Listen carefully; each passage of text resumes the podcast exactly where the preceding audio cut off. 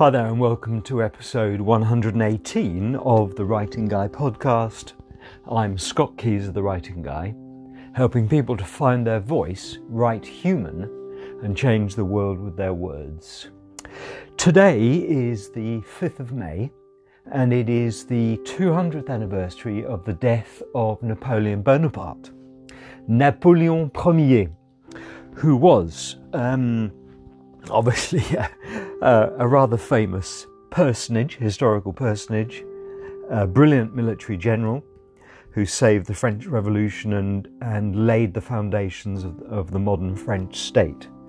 And 200 years ago, in 1821, on the 5th of May, uh, he finally gave out, um, having been cast into exile by the, uh, the British on the island of St. Helena in the middle of the Atlantic, and he was 51. And um, I just want to, uh, I mean, you know, there are a lot of, uh, as you might expect on this sort of anniversary, there are a lot of uh, very different comments about his uh, his legacy. And um, one that people are focusing on is the fact, which I didn't know actually, is the fact that he reintroduced slavery um, on the on the Caribbean islands that the French had colonised, uh, which I didn't realise. Um, but obviously, from his perspective, it was uh, for the greater glory of um, of the French Empire and uh, and and for their kudos and wealth and power. Um, I'm not condoning that, but. Uh, uh, you know that's that's the historical context, and obviously uh, much has changed since then. Um, but Le Petit Caporal, the little corporal, because he he stood only at one meter sixty-eight.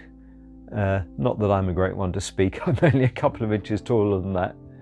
Uh, but he was a wee man. He was a wee man, and um, but he had uh, obviously he was a brilliant strategist and a visionary. Um, but I just want to spend a couple of minutes really on his use of language.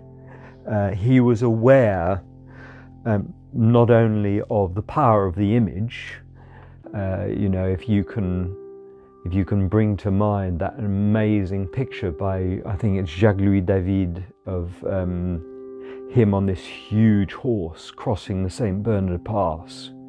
The horse is rearing up, and it's a very triumphal, um, majestic painting. Uh, the fact of the matter is, he actually cro- crossed crossed on a mule rather than the great war horse or steed. Uh, but so he had very much an eye on public image um, and great use of language, which I just want to spend a couple of uh, a couple of minutes on. So a year before he before he died, and and within the language, um, you know, he used a lot of metaphor. Um, metaphor comes from the Greek metaphorein, means to transfer. So a metaphor is a figure of speech um, that uses a word or a phrase to apply to an object that it doesn't literally apply to in order to imply some kind of resemblance.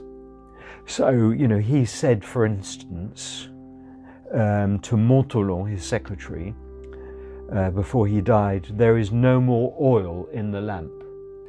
That's a metaphor because obviously it doesn't literally mean uh, that there's no more oil in the lamp. It's, it's, it's an analogy to the fact that uh, his life force is, is running low, is being depleted.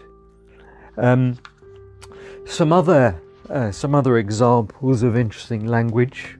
Very famous one. He once said, "An army marches on its stomach."